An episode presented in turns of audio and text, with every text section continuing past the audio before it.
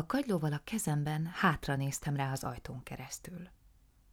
Piros száját hüvelykés mutatója közé szorítva állt rosszalló tekintettel. Nem tettem le a telefont, amíg el nem vette a szájától a kezét, és ki nem nyújtotta felém. Ezután visszamentem a nappaliba.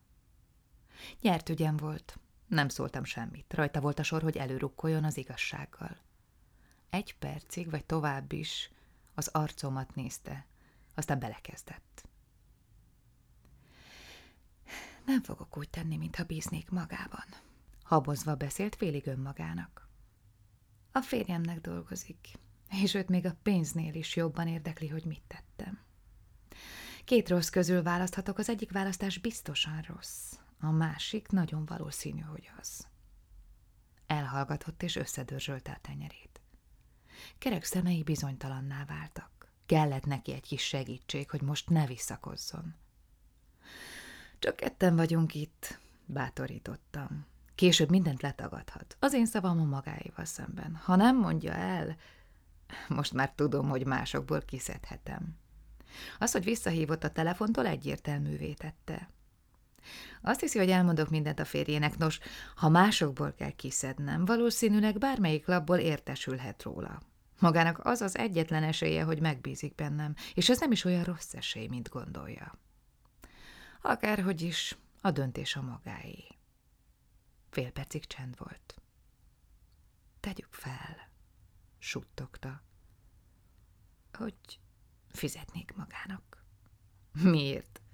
Ha el akarom mondani a férjének, elfogadom a pénzét, és még mindig elmondhatom neki, nem igaz? Piros szája mosolyra húzódott, előtűntek a gödröcskéi, és felfénylett a szeme. Ez megnyugtató, mondta. Elmondom. Jeffrey korán feljött Los Angelesből, így együtt tudtuk tölteni a napot egy kis lakásban, amit együtt béreltünk. Délután két ember jött be, kulcsal. A kezükben revolver volt. Elvették a pénzt Jeffrey-től, emiatt jöttek. Úgy tűnt, minden tudnak róla, és rólunk is. A nevünkön szólítottak minket, és azzal fenyegettek, hogy mindent elmondanak rólunk, ha szólunk a rendőrségnek. Semmit sem tudtunk tenni, miután elmentek. Lehetetlen helyzetbe hoztak minket. Nem tudtuk, mit tehetnénk, hiszen esélyünk sem volt a sajátunkéval helyettesíteni a pénzt. Még csak azt sem lehetett mondani, hogy Jeffrey elvesztette a pénzt, vagy hogy kirabolták, amikor egyedül volt. Titkos korai visszatérése San Franciscóba biztosan ráterelte volna a gyanút. Jeffrey elvesztette a fejét. Azt akarta, hogy szökjek el vele, aztán azt akarta, hogy menjek oda a férjemhez, és mondjam el neki az igazat. Természetesen egyik lehetőségbe sem mentem bele, mivel mindkettő egyformán őrültség volt. Kicsivel hét után elhagytuk a lakást, és elváltunk egymástól. Az igazat megvalva, ekkorra már eléggé elmérgesedett a viszony közöttünk. Most, hogy bajban voltunk, már nem volt annyira... Nem, ezt nem szabadna mondanom. Elhallgatott, és ahogy ott ült, nyugodt játékba barca olyan volt, miközben engem nézett, mintha minden gondjától megszabadult volna, pusztán azáltal, hogy elmondta ezeket nekem. Az a két férfi támadta meg magukat, akiknek a fényképét mutattam magának. Igen. A cselédje tudott magáról és ménről? Tudott a lakásról? Tudott a Los Angeles-i útról és a tervről, hogy mind korábban hazaérkezik a pénzzel? Nem tudom biztosan. Viszont a legtöbbről tudomást szerezhetett egy kis kutakodással, hallgatózással, és ha megtalálta Kaptam egy üzenetet Jeffrey-től, amelyben megírta a Los Angeles-i útját, és hogy vasárnap reggel találkozzunk. Lehet, hogy látta ezt az üzenetet. Elég figyelmetlen vagyok. Most elmegyek, mondtam. Ne csináljon semmit, amíg nem hal felőlem, és ne ijesszel rá a cselédre. Ne felejtse el, hogy nem mondtam magának semmit. Emlékeztetett, miközben elkísért a nappali ajtajáig. Ganjinék házából egyenesen a Mars Hotelbe mentem. Mickey Linehan épp újságot olvasott az előcsarnok egyik sarkában. Itt vannak? Aha. Akkor menjünk fel hozzájuk. Mickey bekopogott a 410-es számú ajtón. Fémes hang szólt ki. Ki az? Csomagot hoztam, mondta Miki olyan hangon, amelyet egy boly hangjának szánt. Karcsú, kiugró álló férfi nyitott ajtót. Nem hívott be a szobába, de nem is tartott vissza minket, amikor besétáltunk. Te vagy, Will? Szólítottam meg, miközben Miki becsukta mögöttünk az ajtót, aztán meg sem várva, hogy azt mondja igen, odafordultam a szélesképű férfihoz, aki az ágyon ült. Te meg Dál. Will fémes hangján unottan odaszólt Dálnak. Kopok. Az ágyon ülő férfi ránk nézett, és elvigyorodott. Gyorsan kellett elintéznem a dolgot. A dohányt akarom, amit ménytől vettetek el, közöltem. Mindketten gúnyosan mosolyogtak, mintha gyakorolták volna.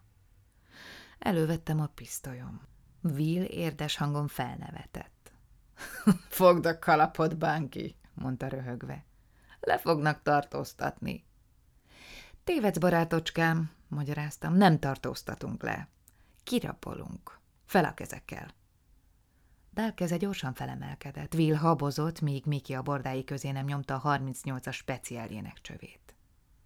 Motozd meg őket, utasítottam Mikit. Átkutatta vérruháit, és elvette a fegyverét, néhány papírt, egy kis pénzt és egy vastag pénztartó övet. Ugyanezt megismételte Dállal is.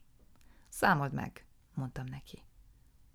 Miki kiürítette az öveket, megnyálaszta az ujját, és munkába fogott. 19.126 dollár és 62 cent, jelentette, miután végzett a számolással. Egyik kezemben továbbra is a pisztolyt tartottam, és megkerestem a papírt, amelyre felírtam a száz dollárosok sorszámait, melyeket Min Ogilvy-től kapott. Oda nyújtottam Mikinek. Ellenőrizd, hogy a százasok sorszámai megegyeznek-e a papíron lévőkkel. Elvette a papírt, megnézte, és azt mondta, egyeznek. Jól van, ragd el a pénzt és a fegyvereket, aztán nézz körül, van-e még belőle valahol a szobában. Köhögő bennek most arra megjött a szava. Ne csináld már, tiltakozott. Ez nem teheted, haver. Mit képzelsz, hol vagy? Ezt nem úszhatod meg. Talán mégis, feleltem. Fogadok, hogy rendőrért kiáltasz majd. Hát hogy ne? Bármiféle panaszos kiáltás csak és a saját ostobaságot felett érzett bosszúság miatt törhet ki belőled, amiért azt gondoltad, hogy más miatt már nem is kell aggódnod, miután a nőt annyira megfélemlítetted, hogy ne hívja a zsarukat. Én ugyanazt játszom el veled, amit te játszottál el a nővel és ménnel. Csak az a különbség, hogy az enyém jobban ki van találva. Mivel te nem keménykedhetsz a továbbiakban, anélkül, hogy bajban ne sodornád magad. Most pedig pofa be. Nincs több lóvé, mondta Miki. Semmi, csak négy postabélyeg. Hozd azokat is ide, az is nyolc cent, és most indulás. Hé, hagyjatok nekünk néhány dolcsit, könyörgött Will. Nem mondtam, hogy pofa be, mordultam rá, miközben az ajtó felé hátráltam, amelyet Miki éppen kinyitott. A folyosó üres volt. Miki kilépett, pisztolyát még mindig vírre és dárra fogta, miközben én kihátráltam a szobából, és kívülről a zárba illesztettem a kulcsot. Aztán becsaptam az ajtót, elfordítottam a kulcsot, zsebre raktam, és lementünk a földszintre, majd ki az épületből. Miki kocsia a sarkon állt. Beültünk, és a zsákmányt, a fegyvereket leszámítva, átpakoltuk az ő zsebéből az enyémbe. Aztán ő kiszállt, és visszament az ügynökségre, én pedig az autót afelé az épület felé irányítottam, amelyikben Jeffrey Mint megölték. Mrs. Main magas lány volt, kevesebb, mint 25 éves, barna haja hullámos, szemöldöke dús, szeme szürkés-kék és meleg, arca kissé elnagyoltnak hatott. Terjedelmes testét nyaktól a lábfejéig fekete ruha borította. Elolvasta a névjegyemet, bólintott egyet, miután elmagyaráztam, hogy Gancsin fogadott fel azért, hogy nyomozzak a férje halálának ügyében, majd bevezetett egy szürke és fehér színű nappaliba. Ez az a szoba? kérdeztem. Igen. Kellemes, enyhén reggett hangja volt. Oda mentem az ablakhoz, és lenéztem a fűszeres háztetőjére, meg a mellékutcának arra a felére, amely látható volt. Továbbra is próbáltam sietősen intézni a dolgokat.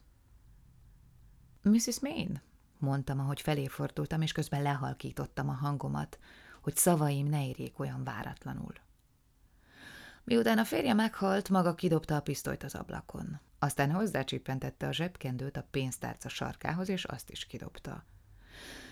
Mivel a tárca könnyebb a fegyvernél, nem repült el egészen a sikátorig, hanem a tetőre esett. Miért tette a zsebkendőt? egy hang nélkül elájult. Elkaptam, mielőtt a földre esett volna. Oda vittem a kanapéhoz, kerestem kölnit és repülősót, és megszagoltattam vele őket. Tudja, kinek a zsebkendője volt az? kérdeztem, amikor felébredt és felült. Megrázta a fejét. Akkor miért vesződött ezzel? A zsebében volt. Nem tudtam, mi más tehetnék. Azt gondoltam, a rendőrség faggatózni fog róla. Nem akartam, hogy bármi arra késztesse őket, hogy kérdezősködni kezdjenek. Miért találta ki ezt a történetet a rablással? Nem válaszolt. A biztosítás? Hirtelen felkapta a fejét, és dacosan felkiáltott. Igen, elszórta minden pénzét és az enyémet is, aztán, aztán képes ilyet tenni. Egy... Félbeszakítottam a panaszkodását. Remélem hagyott valami üzenetet, valamit, ami bizonyítékul szolgálhat. Olyasmire gondoltam, ami azt bizonyítja, nem ő ölte meg. Igen. Turkálni kezdett fekete ruhája merrészénél. Jól van, mondtam és felálltam. Reggel az legyen az első dolga, hogy elviszi ezt az üzenetet az ügyvédjéhez, és elmondja neki az egész történetet. Mormogtam még néhány együttérző szót, és sietve távoztam. Már esteledett, amikor aznap másodszor becsöngettem Ganjinékhoz. A sápadtarcú cselédlány, aki kinyitotta az ajtót, azt közölte, Mr. Ganjin otthon van. Felvezetett az emeletre. Rose Rubery lefelé jött a lépcsőn. Megállt a lépcsőfordulóban, hogy el tudjunk haladni. Én megálltam előtte, miközben a sápad cselédlány tovább ment a könyvtár felé. Magának annyi rossz, mondtam a lánynak a lépcsőfordulóban. Adok tíz percet, hogy eltűnjön. Senkinek egy szót se. Ha ez nem tetszik, majd meglátjuk, hogy tetszik egy zárka belülről. De ez halatlan. Vége a játéknak. Benyúltam a zsebembe, és megmutattam neki egy kötegnyit a pénzből, amelyet a Mars Hotelben szereztem. Éppen köhögőbentől és Bankitól jövök. Ez már hatott. Megfordult és felrohant az emeletre. Bruno Ganjin kijött a könyvtár ajtajáig, hogy megnézze, hol vagyok. Kíváncsian nézett a lányról, aki éppen felfelé futott a lépcsőn a harmadik emeletre, rám. Szája egy kérdést akart formálni, de egy bejelentéssel elébe vágtam. Kész van. Bravo! kiáltott, miközben bementünk a könyvtárba. Hallod ez, drágám? Kész van. A drágája ugyanannál az asztalnál ült, ahol előző este, babarcán kifejezéstelen mosolyjal, és azt mormogta. Ó, oh, igen, anélkül, hogy a szavai bármit is kifejeztek volna. Az asztalhoz mentem, és kiürítettem a zsebeimből a pénzt.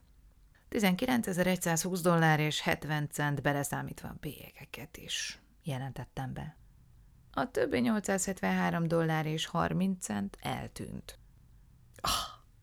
Bruno Ganjin reszkető rózsaszín kezével simogatta ásófej alakú fekete szakállát, és rám mereztette éles fénylő szemeit. És hol találta meg? Az Isten szerelmére üljön le, és mesélje el nekünk, már alig várjuk, hogy hallhassuk. Nem igaz, szerelmem? Szerelme egy ásítás kíséretében válaszolt. Ah, igen. Nincs sok mesélni való, mondtam. Ahhoz, hogy visszaszerezzem a pénzt, egyességet kellett kötnöm, és hallgatást fogadtam. Mint vasárnap délután rabolták ki. Úgy alakult azonban, hogy ha el is kapnánk a tetteseket, nem tudnánk rájuk bizonyítani a dolgot. Az egyetlen személy, aki képes lenne rá, nem fogja megtenni. De ki ölte meg Jeffrit? A kisember mindkét rózsaszín kezével megragadta a ruhámat. Ki ölte meg azon az éjszakán? Öngyilkosság volt. Kétségbeesésében követte el, mert nem tudta volna megmagyarázni kirablásának körülményeit. Ez lehetetlen. Ügyfelemnek nem tetszett az öngyilkosság. Mrs. Mint a lövés ébresztette fel. Az öngyilkosság érvénytelenítette volna a biztosítást, így egy félér nélkül maradt volna. Kihajította a fegyvert és a pénztárcát az ablakon, elrejtette a hátrahagyott üzenetet, és kitalálta a rablásos történetet. De a zsebkendő! Gancsin visított. Teljesen felizgatta magát. Az semmit sem jelent, állítottam komolyan. Kivéve, hogy Mén, akiről ön mondta, hogy finoman szólva és hűtlen volt, valószínűleg a felesége cselédjével kavart, aki a legtöbb cselédhez hasonlóan hozzáfért a felesége holmiához. Kenjin felfújta kipirosított arcát, és dobogott a lábaival. Szinte táncolt. Felháborodása legalább olyan mulatságos volt, mint az az állítás, amely azt kiváltotta. Majd meglátjuk! Sarkon fordult, és kiszaladt a szobából, miközben újra és újra elismételte. Majd meglátjuk! Enid Ganjin kinyújtotta felém a kezét. Mosolygó baba arcán mindenütt kötröcskék képződtek. Nagyon köszönöm, suttogta. Nem tudom, mit köszön, morogtam, és nem fogadtam el a felém nyújtott kezét. Összekuszáltam az egészet, így olyasmi, hogy bizonyíték képbe sem kerül. Viszont a férje most már mindenképpen tudja. Gyakorlatilag elmondtam neki, nem? Ó, igen. Apró feje egy hanyag mozdulatával maga mögé söpörte a témát. Tudok vigyázni magamra, amíg nincs a kezében döntő bizonyíték. Hittem neki. Bruno Gangin feldulta jött vissza a könyvtárba. A szája habzott, festett kecske szakállát tépkedte és dühöngött, mert nem találta Rose Ruberit a házban. Másnap reggel Dick Foley elmondta, hogy a cselédlány csatlakozott Vélhez és Dálhoz, és velük együtt Portlandbe távozott. Thank you.